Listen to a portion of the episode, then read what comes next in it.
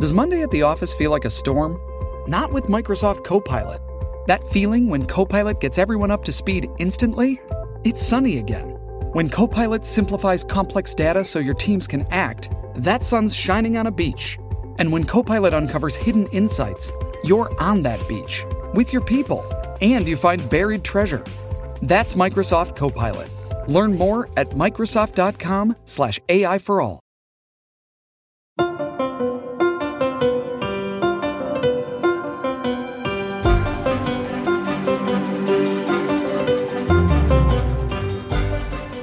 Welcome back to Hashtag Sisters-in-Law with Jill Wine-Banks, Joyce Vance, Barb McQuade, and me, Kimberly Atkins Stohr.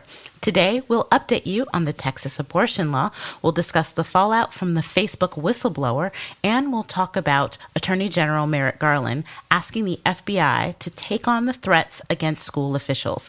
And as always, we'll be looking forward to answering your questions at the end of the show. But before we get to the show, we have such exciting news, you guys. Can you believe it? We're coming out with merch. Sisters-in-Law merch, thrilled. You guys. Aren't you so excited? No, you cannot just listen to us. You can wear us. Yeah.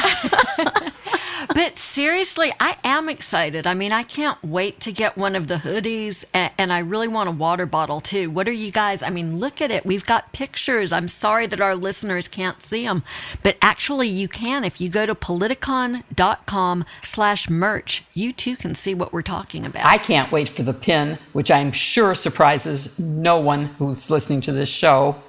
It is fabulous, and I will be wearing it a lot. Maybe even on top of the Sisters-in-Law hoodie.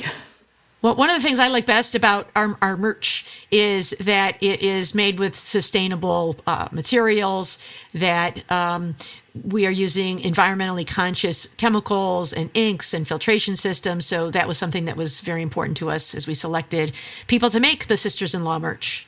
It really is a big deal because all of our production and web store packaging is upcycled, compostable, and or sustainable to reduce waste and plastic usage.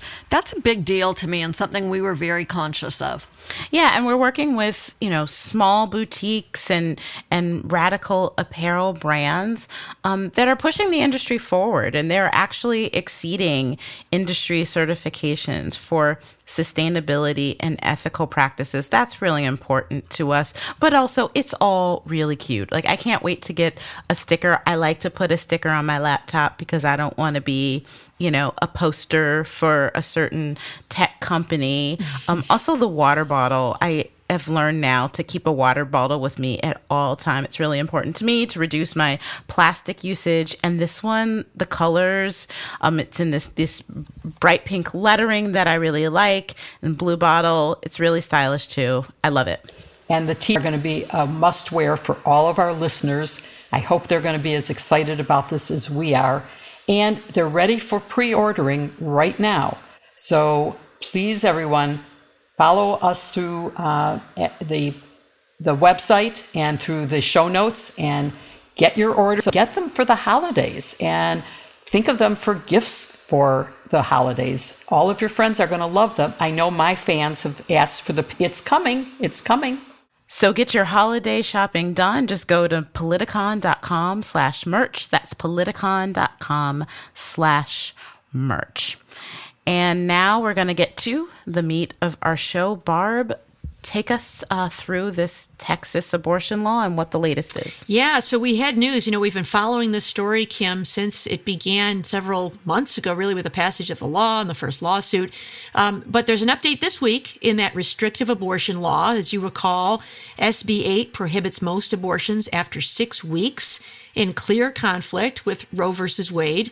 And there was the first lawsuit filed by an advocacy group that's now kind of on the back burner after the Supreme Court declined to issue a stay last month. That we've talked about that before. But there's another lawsuit challenging S B eight. This is the one filed by the Department of Justice in September. And this is the one that was in the news this week. And Joyce, can you tell us about that one, what happened, um, and about the legal opinion that was issued this week?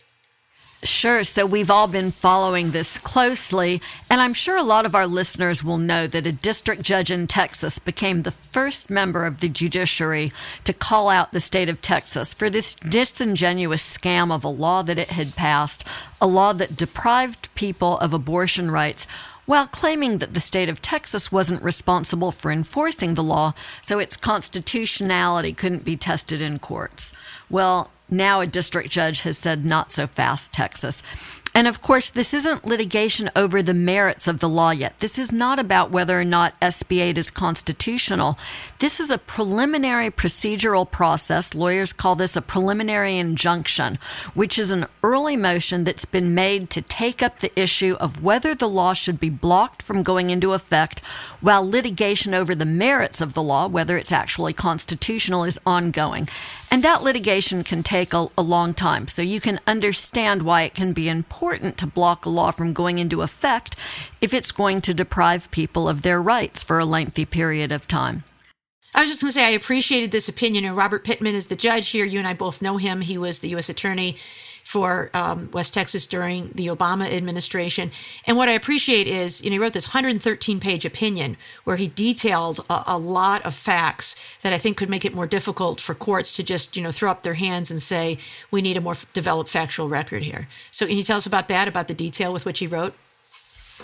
Yeah, I mean, I think that's the interesting feature of this case. Pittman had a, a similar motion in, in the earlier case that Barb mentioned, but the Fifth Circuit stripped his jurisdiction to consider it with an administrative stay.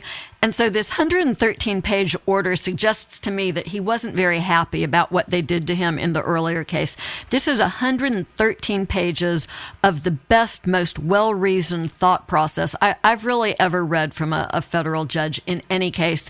Usually when you have an order that's this long, there's a little bit of, um, let's just say, extra verbiage that gets included.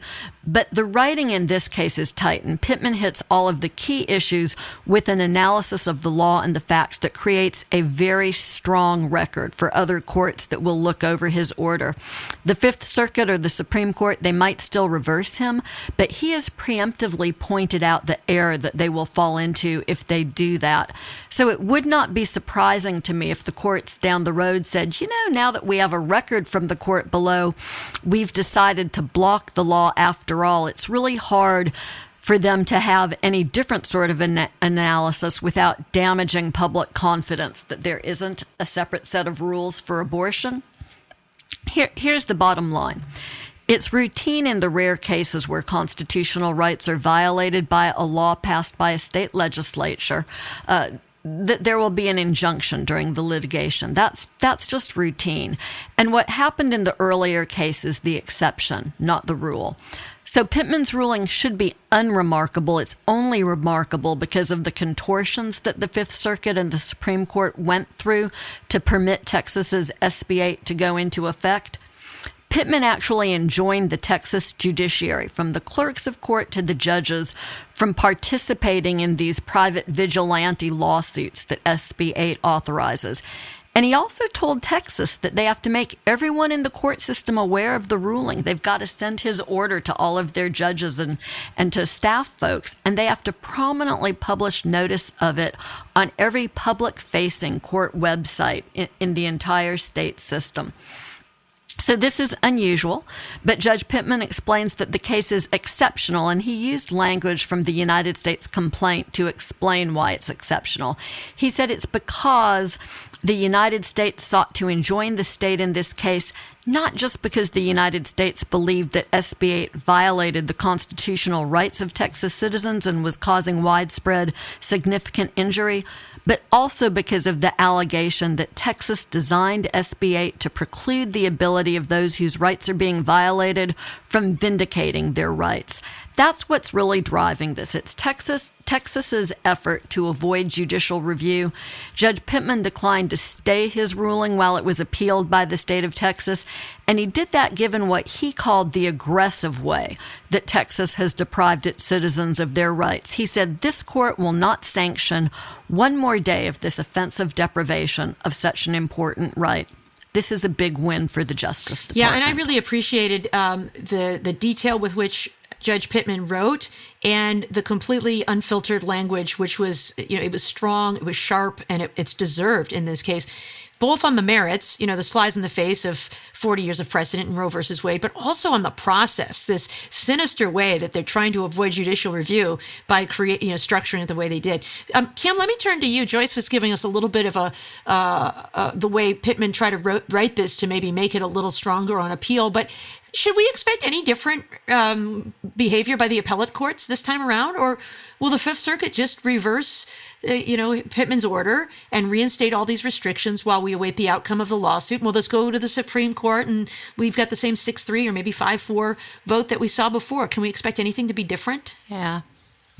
Now, it's very likely that the Fifth Circuit, which is known to be one of the most, if not the most conservative federal appellate court in the country, could take the same approach, as could the U S Supreme Court in this case. But the way that Judge Pittman, as Joyce laid out, wrote this opinion makes it really difficult, at least for them to do it in the exact same way.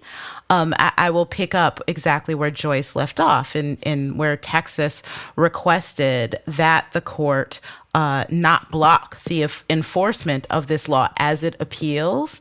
And Judge Pittman just wasn't having it. He was saying the state forfeited uh, the right to any such accom- uh, accommodation by pursuing pursuing an unprecedented and aggressive scheme to deprive its citizens of a significant and well-established constitutional right. He's really laying it out here. And you're right, this is a preliminary injunction. This is not about the constitutionality of the law, but one of the standards is likelihood of success, of success in order to win at the preliminary phase. And he's really digging into that to make a point about the constitutionality. He said, from the moment S B A went into effect, S B eight went into effect, women have been unlawfully prevented from exercising control over their lives in ways that are protected by the Constitution. So what can't happen here is the Fifth Circuit can't just rubber stamp it without making it clear exactly why they're doing that. What it also makes it, as it moves its way up, more difficult for the U S Supreme Court on its shadow docket, which we've talked about before, to again issue a one or two paragraph order that doesn't explain its reasoning. Because one of the things that happens at the preliminary stage is that judges often, very usually, will, will want to preserve the status quo as the case moves forward up the line. At the beginning, this law was allowed to, to take effect. So the status quo was the law into a, it, uh, taking effect. Now the law has been stopped. So it's going to be a lot tougher to say, all right, well, let's let's let it go back into effect, even as we're waiting for this to, to finish. So I, my hope is at least that for now it will remain stayed as it makes its way up. But again, the Fifth Circuit, the Fifth Circuit, and the Supreme Court can do what they want, and they are conservative courts, so we'll have to see. Kim, let me ask you this as a court. Can I just underline? Can Can I jump in and underline something that Kim said that I think is so smart and so important? Because when we look at this go up through the courts, you know, the Fifth Circuit can't reverse Roe versus Wade. That's not how this works. The lower courts are obligated to follow existing Supreme Court law.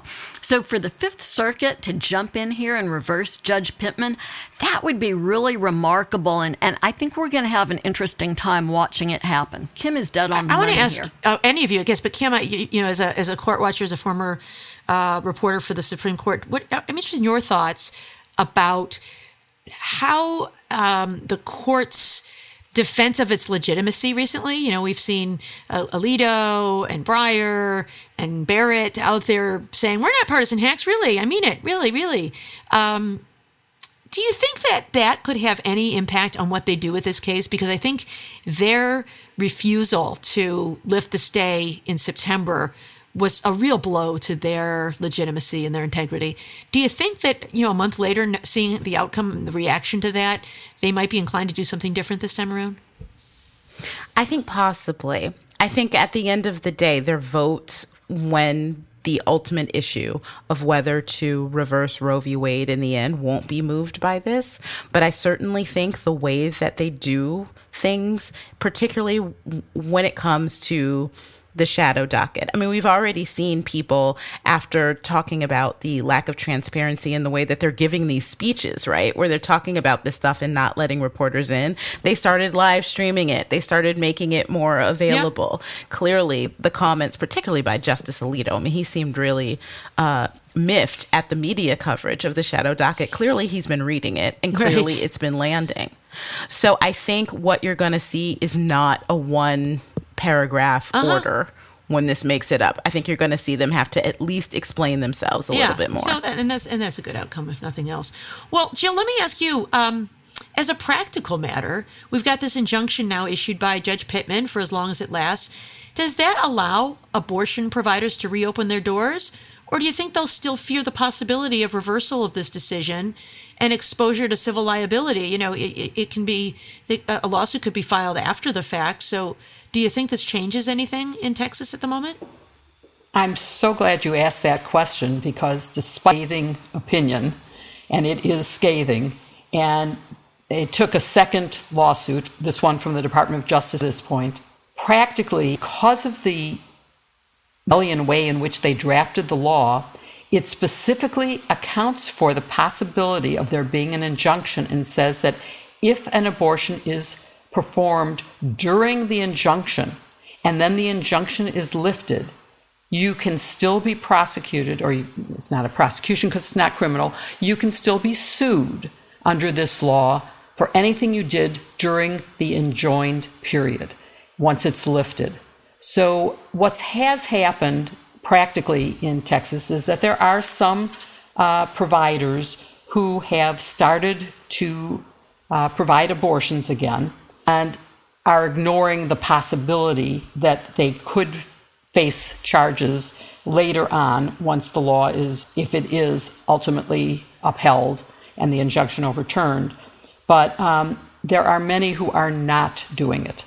And there are still horrible stories that you can listen to on any network about young girls who have been raped or uh, the victims of family abuse, um, or who are just pregnant for other reasons and have had to flee the state to seek an abortion.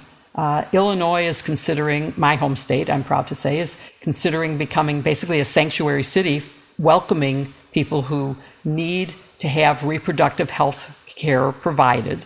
Um, so the answer practically is it may provide a temporary reprieve, but it's not going to allow return to full services under the way the law is drafted. It's just one more thing in how devious the state was in spill. Yeah. So, you know, where do we go from here? What can we expect next? What do you think, Joyce?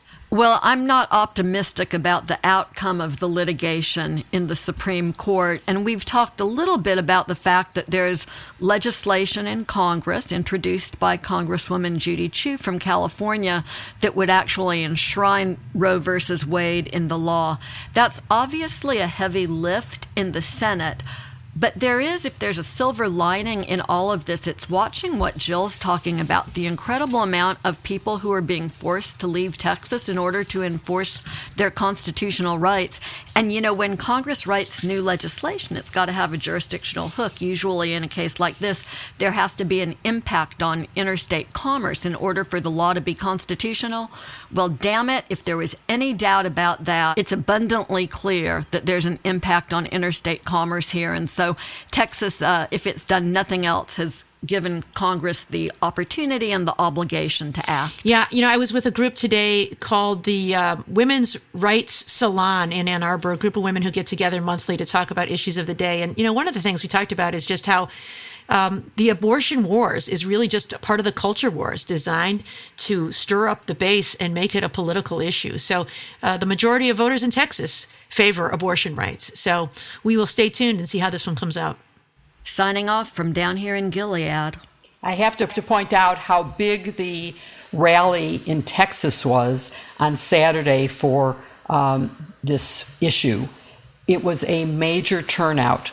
And I think that that shows, and at least in Illinois, there were so many young women there that this is now an issue that is of concern and could turn out the demo base. So it could end up back.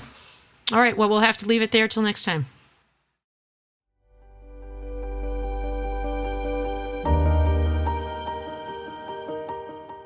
So, you know, my favorite late night snack go-to choice is Magic Spoon.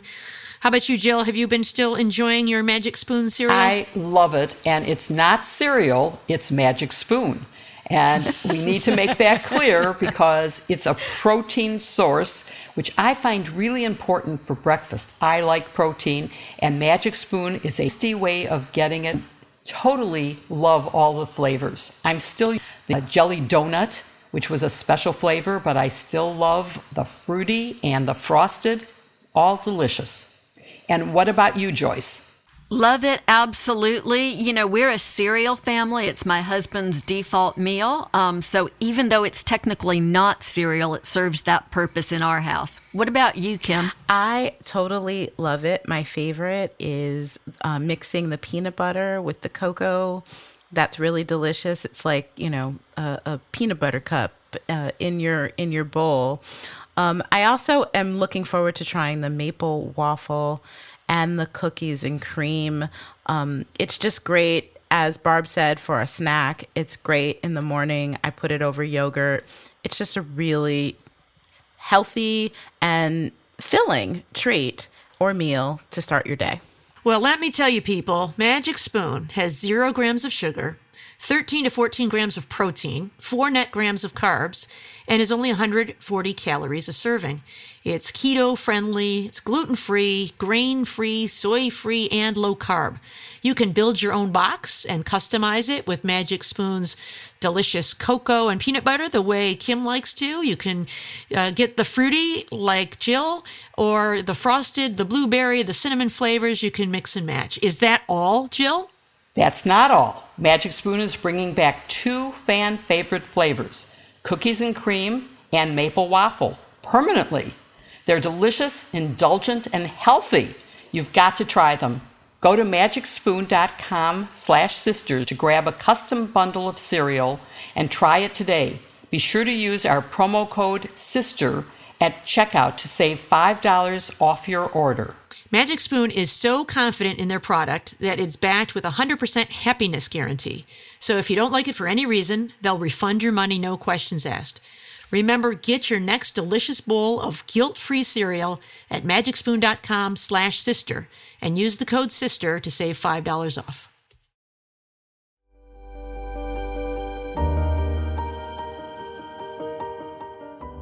Facebook whistleblower Frances Haugen came forward this week. First, in a sixty-minute interview where she detailed the company's uh, problems that she had filed a complaint with the S E C about, a clever move that let her evade any non-disclosure agreement and that set the stage for her subsequent testimony before a Senate subcommittee. Let's dig in to understand what she said about Facebook and why she believes it endangers democracy and young girls at the same time. Barb, what did she say, and what was the gist of all of her claims? Well, Jill, as you mentioned, it's kind of a genius way of structuring this. She, she filed this whistleblower complaint with the S E C, that's the Securities Exchange Commission, saying that Facebook had made material false statements and omissions in the filings that it has to file with the S E C. You know, this it's a it's a publicly traded company, and publicly traded companies have to Uh, make representations about uh, their their work and their product. And she detailed a number of things that are false in uh, statements that Facebook has made. Um, and among the topics that she said they are uh, concealing data uh, was that Facebook is used prevalently for human trafficking, and that Facebook was aware of this, and that is contrary to the statements it says about how it, you know, builds safe and healthy communities.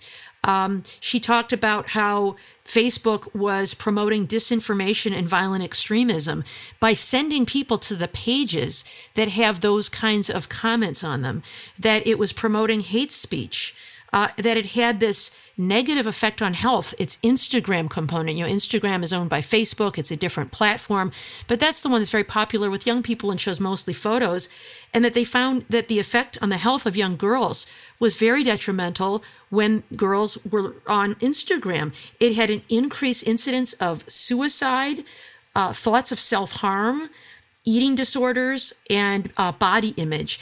And what's super interesting, I think, about what she said is Um, you've all been looking in the wrong place for so long when you've been investigating Facebook and other social media companies. You've been looking at the content. And what you should instead be looking at is the algorithms. She's a data scientist, and she says it is these algorithms that push people into these certain that topics and certain groups and certain rooms. And it is that and, where companies um, like Facebook she also, are really um, manipulating the public. Came forward because her division integrity team had just been disbanded, and she felt that it would allow the platform to be used to help organize the January sixth riot on Capitol Hill. And so Joyce, of course, Facebook shot back. They were making ad hominem attacks on her and defending their actions and saying that she had painted a false picture of the company. What do you think of that? Well, of course, uh, Zuckerberg took to Facebook to try and respond to the allegations that she raised. I don't think that the S E C will accept that, right? He might have a little bit more obligation to respond um, actually formally and in writing and in length. But his main argument this early on is that she was taking Facebook's research on its impact on children out of context. He had sort of pulled that piece out and accused her, as you said, Jill, of painting a false picture of the company.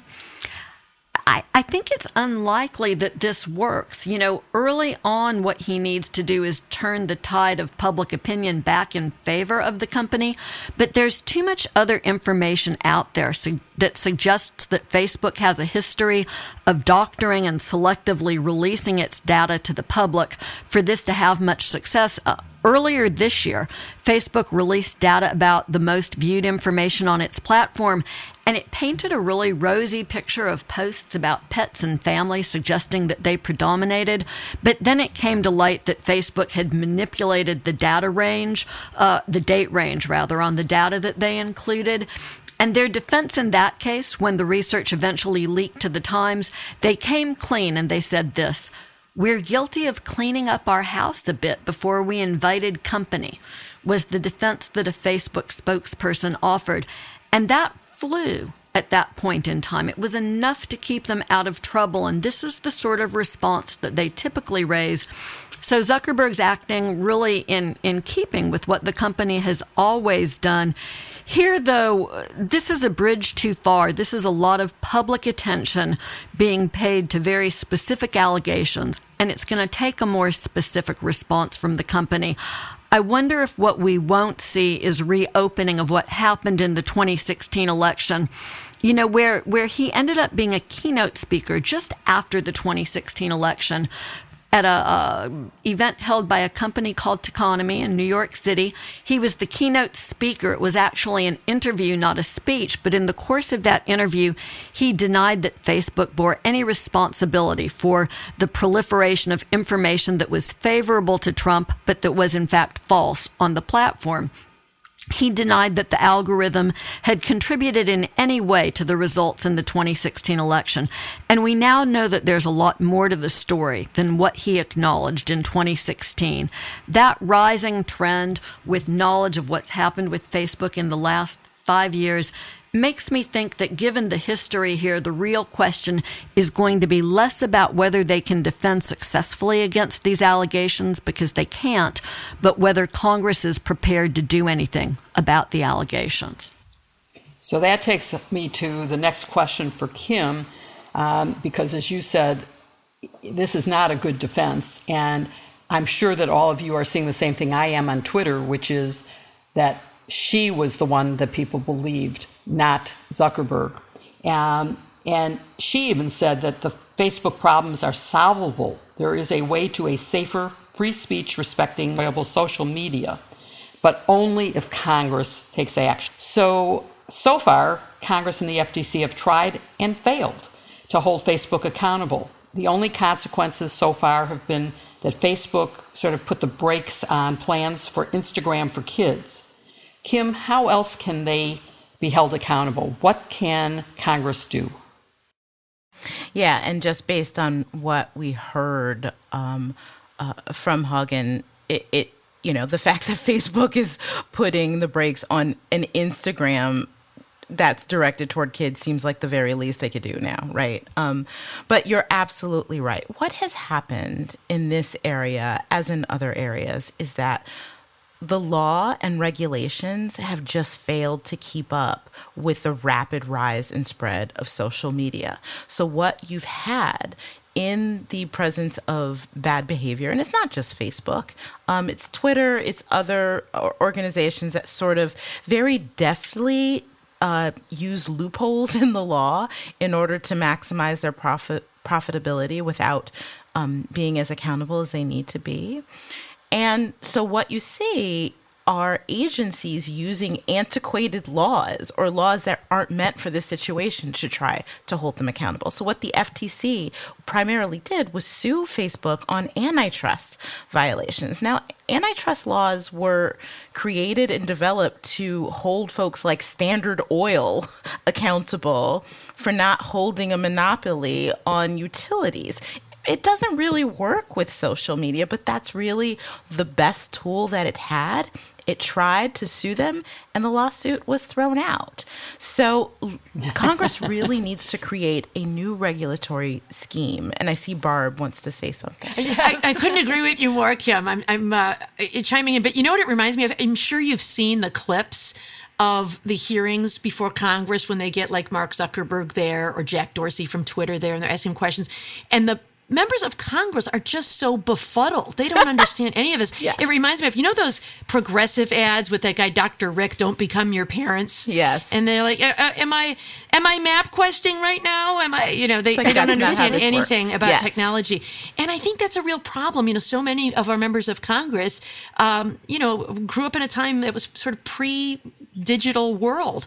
And I think they need tech experts on staff, you know, beyond just testifying witnesses, but staffers to come help explain this stuff to them. Yeah. Because I agree with you. They're trying to apply these laws that are obsolete, you know, that, that were used for Standard Oil and trying to figure out how to put a square peg into a round hole. And so we absolutely need changes in the laws. I don't know what they are, but they need somebody who can be the, the tech translator for lawmakers. Right. And you're absolutely right. And that's exactly what Frances Haugen said. She said, you need folks like me on an independent oversight board where these people who cycle out of these uh, social media companies have a place to land once they leave, and they can be at the table to let you know and, and, and have a real understanding of exactly what is necessary.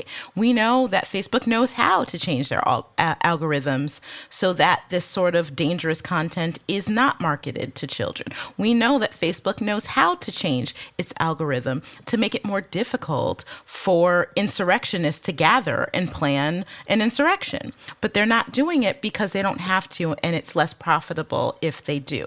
So if you have that oversight board with the people with that expertise, she said, that would go a long way. So hopefully Congress listens to her. I hope so. That would be an amazing outcome.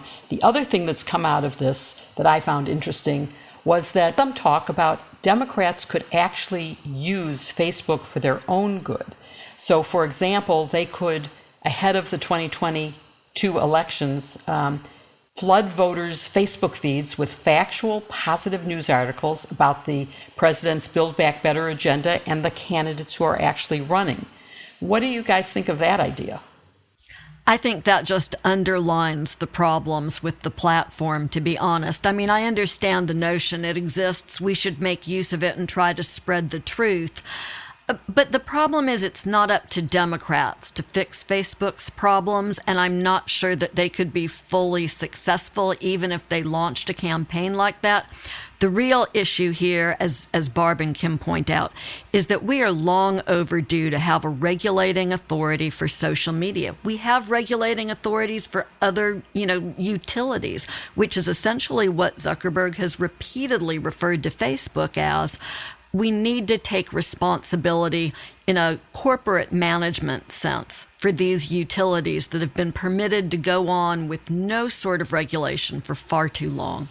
Yeah, I saw, um, might have been our friend Asha Rangappa, Joyce, comparing Facebook uh, not not only to a utility, which I think is a great example. You know, this is like um, the broadcast uh, ba- bans and uh, electricity and water, but comparing it to other addictive products like tobacco yes. and alcohol that is harmful to kids, um, you know, what industry would be allowed to go unregulated in that way? So um, I think uh, regardless of which party is using it, it's it's a tool and it should be regulated so that we can ensure that it's, you know, it's, it's accurate information that's being shared there.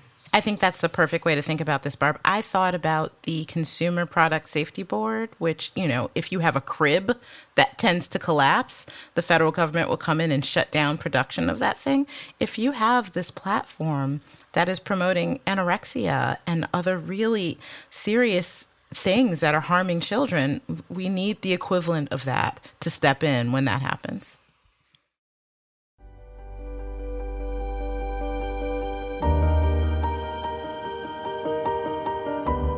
Well, Kim, here we are with Barb again, who's not going to want to talk about bras, not even Third Love bras. Pass. You know, that's what uh, the students say when they don't want to talk in class. Well, I, I get it. Barb doesn't want to talk about bras. I don't usually talk about it, but Third Love is so comfortable. That's what I love about it. I can put a bra on and then I don't have to think about it or talk about it or do anything because the fit is so great. And isn't that the objective, Jill? It certainly is. And you are totally correct in how wonderful they are. They provide support all day without ever feeling like you're constricted. Uh, they're great for exercise and they're great for just wearing every day under your dress clothes. I really, really enjoy them. And I, I know that Joyce is loving them too, right? You know, I really am a fan. For me, the test is when I get home from a, a ten or a twelve-hour day because I have a long commute when I teach in Tuscaloosa. And typically, the first thing I would do when I walked in the door was get my bra off, right? Because it was uncomfortable at that point in the day. With Third Love, I don't have to do that. It's comfortable all day long. And I I really do appreciate that. I also appreciate that Third Love creates really high-quality underwear, sleep, and loungewear with cup sizes that range from double A to I, including exclusive half cups, and lounge and sleepwear, too, in sizes uh, extra small to three X, so everybody can get ready to feel good. If you don't love it, exchanges and returns are free. Third Love gives gently used return bras to women in need, donating over forty million bras so far. So take the easy fitting room quiz, and Third Love does the rest, focusing your fit on size, shape, current issues, and your personal style to deliver underwear that's perfect for you. They even have stylists on standby to help.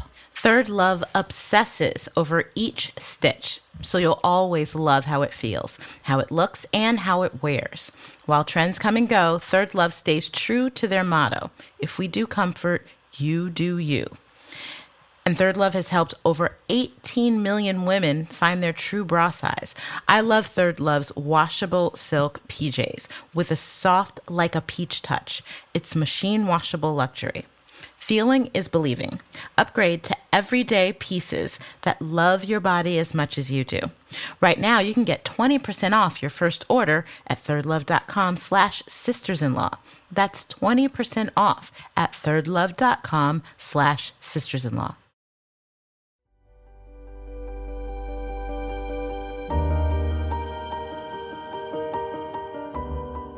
Everywhere you look on social media these days, as well as on television, there's video of another school board meeting with the anti-vax, COVID is a hoax crowd, harassing, intimidating, and threatening violence against elected school board officials. And, and those folks can be scary and even violent. So this week, Attorney General Merrick Garland decided it was finally time to take action. And let's start there. Kim, what did the Attorney General do on this issue? Yeah, and I want to underscore that, yes, while the majority of the unrest that we have seen in these school board meetings and directed at teachers and administrators has been over things like masking policies for students who are too young to be vaccinated people, you know. Um, it's also part of this, I, I call it C R T hysteria, this idea that um, pa- there are a lot of parents who honestly believe that teachers are teaching uh, white children to be ashamed of being white when actually what teachers are teaching is history. Um, but there is hysteria over that too. And it's not just in, you know, we talk a lot about the, the northern-southern divide. This is happening in places like Massachusetts and Connecticut and other places. So it's become a real problem. And Attorney General Merrick Garland uh, has taken what I think is a really interesting step in order to establish the Department of Justice stance on this happening. And what he did was direct the F B I to work with each U S attorney to convene meetings with federal, state, local, tribal, and territorial leaders in each federal district within the next thirty days. And he wants them to have discussions about strategies for addressing threats against school administrators. And if um, the investigations find that crimes have been committed, because it is in some cases a federal crime to to threaten uh, teachers and administrators in the way that they have, that they can bring these charges. And I think it's unusual, and I want to hear more from the three of y'all since you have far more federal criminal experience um, than I do. This is normally not something that you see, but it certainly seems to be laying a marker down to say, hey, we, the Department of Justice is putting everyone on notice that this kind of behavior is unacceptable, it's unsafe, it does not support our schools, and where we can, we're going to step in. Yeah, I think that's right, Kim. You know, this is the sort of priority setting by an attorney general that puts down a real marker. He's just told uh, all of his ninety-three United States attorneys nationwide to get off the stick and meet with their state and local partners. Barb, we had that happen when we were U S attorneys, when there were concerns about violent crime, and we were directed to meet with all of our state and local partners. I don't know about you, but I had thirty plus counties. So it was a real effort for me to put my team together and go on a road show to do these meetings. And we did it. We did it promptly. So how is it going to actually play out in this case? What sort of statutory authority does D O J have in this area? And what will they accomplish with their statutory authority? And perhaps more importantly, beyond their statutory authority? Yeah, you know, you probably saw this too, Joyce, that uh, Josh Hawley, the senator from Missouri, had uh, Deputy Attorney General Lisa Monaco before him uh, at a congressional hearing the other day and was chewing her out and so clearly grandstanding for Fox News and the local T V six o'clock news at home by saying this is all about Uh, you know, intimidating parents and preventing them from uh, criticizing their school boards and exercising their First Amendment rights. And she, I, I give her a lot of credit for not taking the bait. She was cool as a cucumber and just said, uh, no, Senator, if you read the memo, what it says is about preventing violence. So she kept coming back to that. And you're right, we've done this before. He kept saying, point me to one example where you've ever, and then, you know, he got so specific that, of course, as he well knew, there's no such example that exists in the world. So that's how he plays tricks Uh, in place to the cameras. Um, but th- there are a couple things. One is for statutory authority, um, federal prosecutors can prosecute threats when they are in interstate commerce, which is anytime there's a phone call or anytime the internet is used. And that's where a lot of the action is these days. Uh, just this past weekend, um, we had a threat to the University of Michigan where somebody threatened online to shoot up the campus uh, on Monday with an automatic weapon. Um, we have seen, um, uh, you know, people call in bomb threats and other kinds of things. And it's really what the F B I and U S attorneys' offices do best. They were able to neutralize that threat very quickly because there's F B I offices in Detroit and in the, the location where this threat originated in New Jersey. They were able to get somebody there, use subpoena power to track down who sent it, go right to that person's door and, and track it down. So, um, and in those cases, there is the ability to prosecute uh, those kinds of threats. When I was uh, the U S attorney, and Joyce, I'm sure you did this too, we actually prosecuted people um, because even if they didn't intend to follow through with it, if they intended to communicate a threat and it was reasonable to expect that that threat would be taken seriously, you expend a lot of law enforcement resources and you create a lot of fear in a community. And so it's important as a matter of deterrence to prosecute those crimes. So that's within D O J's statutory authority. But more importantly, maybe, is the U S attorney's convening power. And so as you said, the Attorney General has the authority to direct U S attorneys to lead priorities. And the Attorney General will typically be judicious. You can't send the U S attorneys out to do this for every issue under the sun. But every now and then, when something is very important, we'll ask all U S attorneys to convene their state, local, tribal partners and say, this is a priority. I'm sure it is for you too. And we want to be a resource and we want to help you. So, for example, one of the things we did, Joyce, when we had these convenings in the past, and we were also experiencing threats, was we would bring in somebody from the state attorney general's office to provide training for all the local prosecutors' offices about how you charge these. And, you know, there are many really little prosecutors' offices with one or two prosecutors in some of the more rural areas of Michigan who haven't had much experience with these kinds of cases. And so you can bring in somebody from the attorney general's office or one of the counties with a much bigger population and special specialization to do the training on how to bring one of these cases in state court, talking about how to bring together the resources of the state and the federal government. What capabilities does the F B I have to help? A T F would often offer, offer up their bomb dogs if there was a serious bomb threat to go sweep the school and give them the all clear so they could go back to school. So that coordination is critically important. And Josh Hawley absolutely knows better. And shame on him for trying to use this as yet another wedge issue to try to keep his tribe in line. You know, it's really true because this transcends politics, right? I mean, no county sheriff wants his or her school board to erupt in, into violence. Nobody wants to see that happen at a meeting. And I think the Attorney General sent a strong message about setting priorities, about D O J not being willing to tolerate this behavior. And I think Senator Hawley and, and people who want to abuse this issue the way that he does are now on notice that D O J is not here for the politics, that they're here to protect people. So it seems like it was important and will bear a lot of fruit. But, you know, Jill, politics does rear its ugly head in all things these days. We're nine months into the administration. It's been slow going, getting Biden appointees in place, whether that's U S attorneys, where it has been particularly slow, ambassadors or other officials who have to be presidentially appointed and Senate confirmed. Will the lack of presidentially appointed and Senate confirmed U S attorneys impact the progress that Merrick Garland wants to make on this issue? Unfortunately, Joyce, I think that this could have a negative impact. When the Attorney General issues an order like this, he should be able to count on every single U S attorney in the country to carry it out. And this is a nonpartisan issue. It is not a free speech issue. It is a threat of violence. It's threats that shouldn't be allowed. And unfortunately, because there are so many holdover Republican U S attorneys, career assistant U S attorneys who are acting as the Attorney General, it's not clear that he can count on them to fully engage with their local partners to get this done.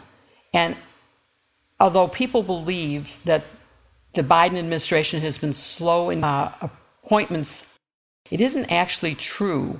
When I looked at the data, I was surprised to find that although Presidents Obama and Bush had two hundred thirty-nine and two hundred forty confirmed by August first of their first year. Um, Trump only had eighty-nine, and Biden has eighty-eight at the same period of time. So I think it's not for any particular failure of the Biden administration to get confirmations. It's just a whole combination of things, and it is an important issue, and I hope that the Senate will make time to confirm nominate, and the administration will put forward the names of nominees so that we can get this problem solved and count on the U S attorneys to fulfill their obligations. You know, it's really important for these government offices to have where a political appointee is the person that heads an office, for those people to get in place, because they have a lot of authority that someone who's just in an acting capacity doesn't happen. I mean, they can hire a lot more easily than an acting can. They're much more in touch with the leadership in terms of setting priorities and carrying them through. Barb, I know you were confirmed after I was. I was in the first five group of Obama U S attorneys. We were confirmed in August of that first full year that he was in office. But it does take time, and my Trump successor wasn't appointed until almost a year into the administration. So do you think this is going to hurt Merrick Garland's ability to take care of this problem, which has become really pressing? Or do you think it'll be possible for the U S attorney's offices to go ahead and, and make progress? Yeah, I'll say two things. One is I, I was confirmed on Christmas Eve of two thousand nine. That's right. I forgot that. How could I forget? Yeah, and I, I was among the first maybe thirty, so first third. And I remember a number of our colleagues didn't come on until, uh, you know, earlier, even mid of twenty ten. So I don't think Biden is really behind in any way. But I will say it's a real missed opportunity, because although certainly the people who are serving and acting as U S attorneys are going to do all that they can to enforce the law, and, and you know, most of the cases they handle are not political in any way, I do think that um, having the Biden U S attorneys in place is an opportunity for Merrick Garland to say, I really want you to make certain things a priority. It's possible that, you know, the people who are there were the handpicked deputies of the U S attorneys appointed by President Trump. And so even though I'm sure they're going to act with integrity and do their jobs, they likely just have, uh, you know, a worldview where their priorities are things like, you know, immigration enforcement or marijuana enforcement or things like that. And I think it's useful to have U S attorneys who are going to be gung-ho about uh, these threats, for example, um, and not uh, taking the bait and listening to Josh Hawley and saying, well, this is a violation of free speech or something like that. So I think it's a missed opportunity. I think Merrick Garland will still be successful. I think we'll have have everybody on board, I hope, by early next year, and, and they can carry out some of these things. But but in the meantime, I do think it causes unnecessary delay, and I'd like to see a higher priority placed on the prompt confirmation of U S attorneys. You know, Barb, I don't think you're going to be on Senator Hawley's Christmas card list this season. Um, but, but Kim, Barb raises a valid point, right, about being able to get things done more efficiently. There were reports earlier this week that a Republican group had actually formed that would promote having a, a cadre of folks who were ready to be inserted into these presidentially appointed Senate-confirmed positions, that in essence there was a Republican group forming that would try to speed up the process in the next Republican administration. Do you think that that's a trend that we'll see? And if so, would Democrats be up to that challenge? Yeah, that's really hard to see. I mean, uh, hard to know. I think what we have seen, generally speaking, is tactically, Republicans seem to be more deft than than Democrats have been on a lot of things. I remember, oh my goodness, this must have been four or five years ago, uh, at a press conference with a bunch of um, uh, Democratic senators, saying to them then, hey, it's an election year. Are you making the Supreme Court an election year issue?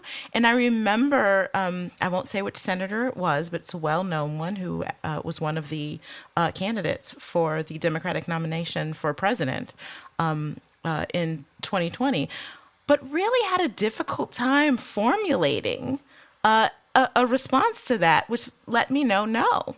They were not really focused on that. And let me tell you, Republicans were laser focused on that. When it comes to tactics and how to install people, how to focus the attention of voters, Republicans have been time and time again better at that. And I think they realize the urgency of this. And perhaps this is one area where Democrats were caught a little flat-footed, um, maybe not anticipating the level of uh, obstruction, frankly, that they might face from Republicans uh, and the need to really move Uh, expeditiously to get people in place and, and to have a plan. Jill? Joyce, I know during the campaign, it was not ever an issue, even though many people encouraged the uh, Biden team to make the judicial nominations and the Supreme Court a big issue. And I don't see any indication that it's going to be any different in twenty-two or twenty-four. And that's too bad, because, as Kim just noted, the Republicans have made this a real major rallying cry. Make sure you protect the Supreme Court. Get the judges who will abolish Roe versus Wade. And they've done it. So we need to pay attention to that. And it's also true for states. Exactly. I mean, we, the Democrats have not focused on electing governors and state legislatures, and now the redistricting is being done by Republican governors with Republican legislatures, and going to hurt the numbers of Democrats who are going to end up in the House and the Senate. Well, not the Senate, but maybe even in the Senate. I think it's a fair criticism that Republicans have always been better at imposing discipline on their ranks, but the, the nuance that I'm hearing you guys put on it is this notion that elections have impact that when you fail to impose that sort of discipline and perceive that the consequences of failing to elect a president, maybe because there's opposition in some factions of, of your party, is now facing the loss of Roe versus Wade, to take us full circle, that Republicans have historically done better than Democrats. And whether or not Democrats can play catch up, even on these issues involving school violence, seems to be somewhat open to question.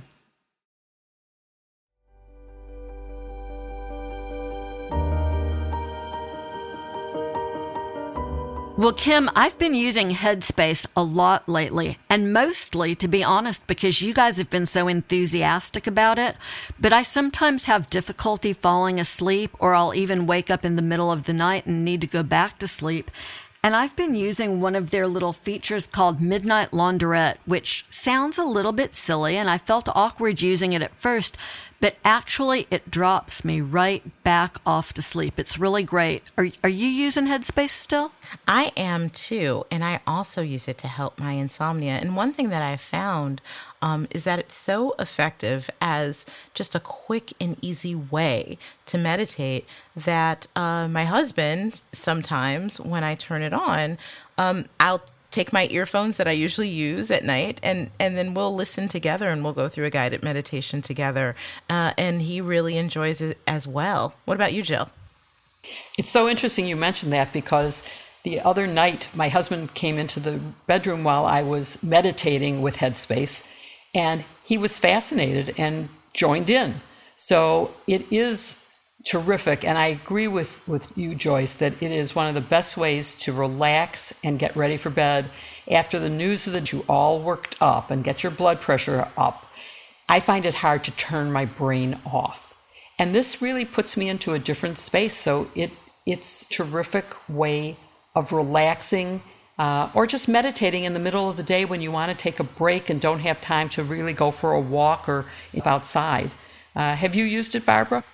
I, I have. And, you know, what I like about Headspace, it has a whole menu of different kinds of meditations that you can do, as opposed to kind of what I always thought of as, as what meditation was, which is I have to focus on my breathing. I think I've told you guys this before. I am terrible when I focus on my breathing. It has just the opposite effect of of uh, calming me down. I start getting worried about it. That, am I breathing too fast? Am I breathing too slow? What if I stop breathing? Will I die if I stop breathing? Will I pass out and then revive myself? So it's not it's not restful for me. But they have others that I really like, where you just, um, you know, mindful walking and things that combine movement. So I'm looking at the trees, I'm looking at the sky, I'm looking at the birds, and in, in those things that can help you just sort of uh, detach from the other things that might be on your mind. So I like it for those kinds of things. You know, I'm totally with Barb on this. I've had a, a yoga practice for more than a decade, and, and I do meditate, but I'm not one of those people who can focus on my breathing, because I have all these questions as well. Like, you know, do I breathe properly or do I breathe wrong? And it's just not productive for me. And that's what I like about Headspace. It makes it really easy to build a life-changing meditation practice with mindfulness that will work for you, anytime, anywhere, to give you a daily dose of guided meditation in an easy-to-use app. In just ten minutes, it really can change your life. Feeling overwhelmed? Having trouble falling asleep? Are your kids a little too wild? Headspace has a three-minute S O S meditation for you. Their approach can reduce stress, improve your sleep, boost your focus, and increase your overall sense of well-being, and is one of the only mindfulness apps validated by clinical research. Headspace's benefits are even backed by twenty-five published studies, six hundred thousand five-star reviews, and over sixty million downloads. You deserve to feel happier, and Headspace is meditation made simple. Just go to headspace.com slash sisters. That's headspace.com slash sisters for a free one-month trial with access to Headspace's full library of meditations for every situation. This is the best deal offered right now. It's a good one. So head to headspace.com slash sisters or look for the link in our show notes.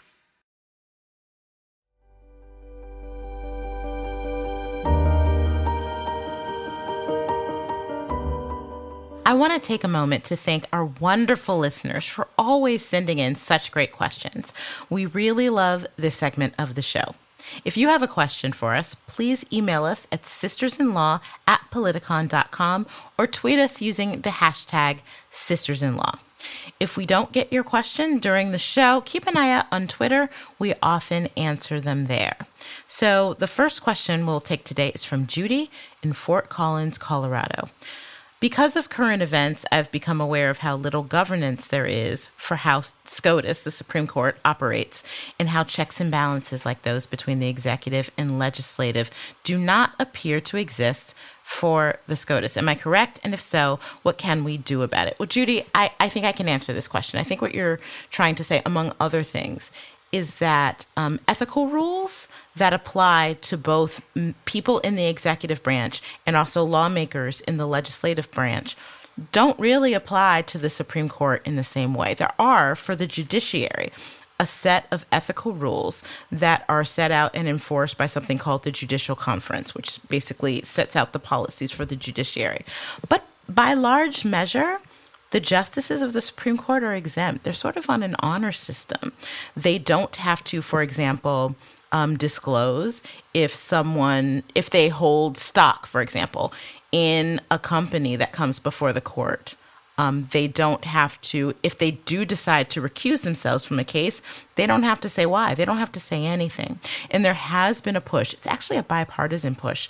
And I wrote about it in my column this week in the Boston Globe. You can uh, see it in the show notes. We'll include a link there about the fact that lawmakers like uh, Democrats like Sheldon Whitehouse and Elizabeth Warren and Republicans uh, like Lindsey Graham and John Kennedy have been pushing to impose greater transparency rules on the U S Supreme Court so that we know, for example, if someone who has donated a lot of money or put a lot of money behind the confirmation to push the confirmation of a justice, if they come and argue before the court, we'll know it, we'll know how much money is spent, and then that will, at the very least, uh, put some pressure on the justices to, recru- to recuse themselves. It would also um, impose more stringent requirements on financial disclosures that the justices themselves make. So there's a push for that. We'll see where it goes, but right now you're absolutely right. It's a different standard. So our next question is from Patty in Michigan. She asks, could you please explain codifying, especially especially as it relates to S B eight? Why isn't it S O P? Who wants to take that on? I'll start. Patty, I think this is a really great question. It's important because it clarifies the distinction between the judicial branch and the legislative branch. Codifying means taking a rule and turning it into a law. And so the issue I think that you're flagging here is the Supreme Court decides Roe versus Wade more than fifty years ago, but Roe versus Wade is a judicial ruling. There's actually no law that was passed by Congress that makes the point that women have certain reproductive rights, that people have reproductive rights that are enforceable by virtue of statute. And that's the only reason that Texas is able to come along and pass an S B eight and challenge the Supreme Court precedent of Roe versus Wade. If there was now a law that had been passed, you know, fifty-two years ago, the Roe versus Wade law, we would be in an entirely different setting. And so y- your final question, why isn't this standard operating procedure to turn Supreme Court rulings into laws, is of course a political issue involving political will and whether or not one has a functional Congress, which we don't seem to have these days.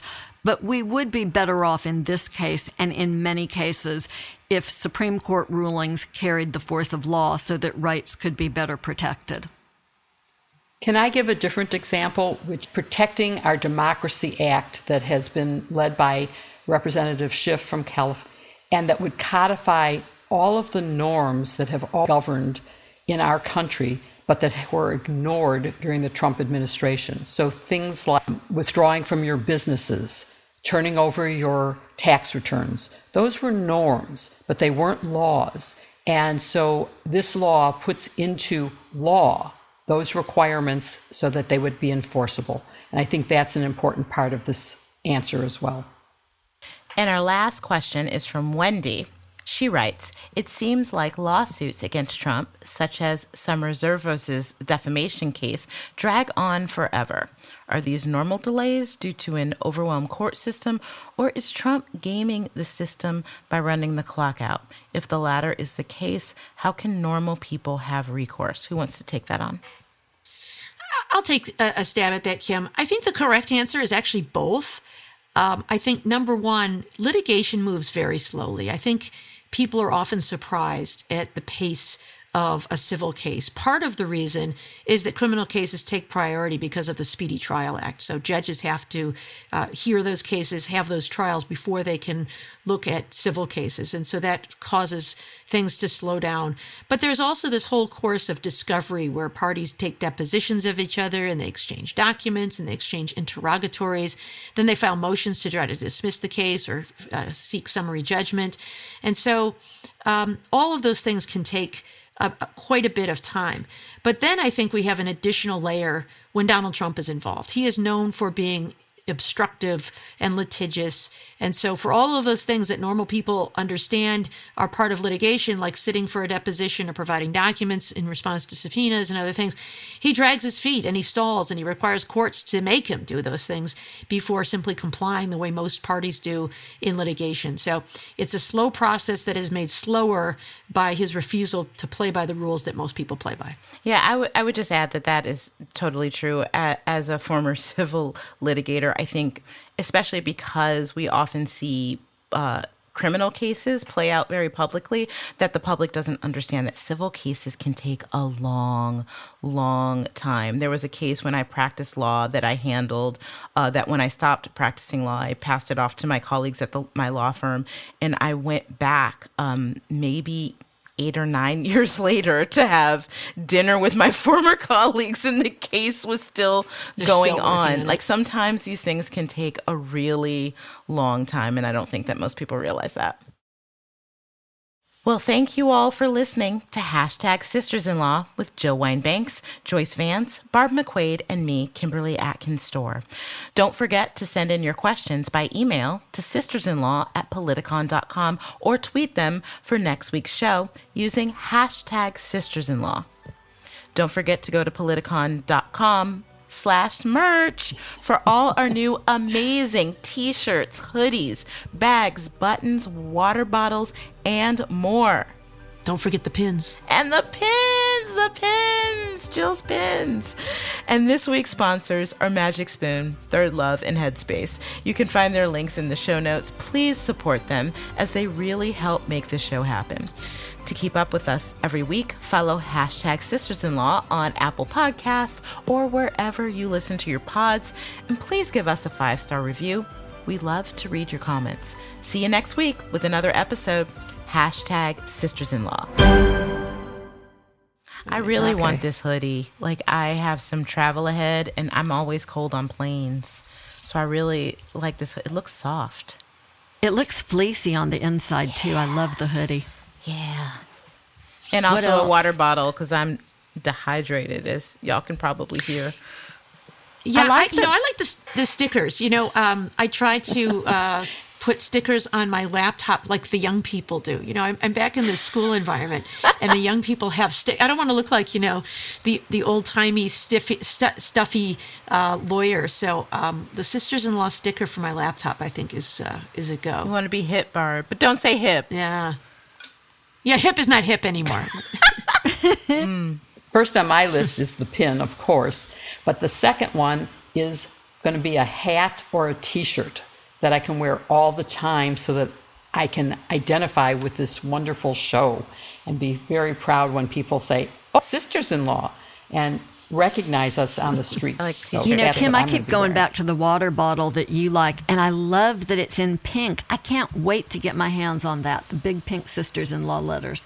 Yeah, I really like that, too. I like the color contrast with the blue. That's really, or I'm sorry, the aubergine. Aubergine.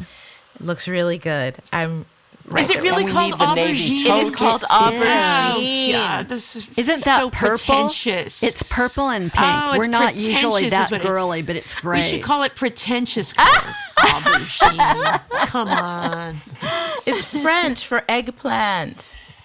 Well, it's all so cool. And everybody needs everybody needs the tote bag so they can carry all the other merch in it. Good point. That's a good way to package it. I'm gonna put it. my knitting Get in the that tote, tote bag. bag. Oh, that's good.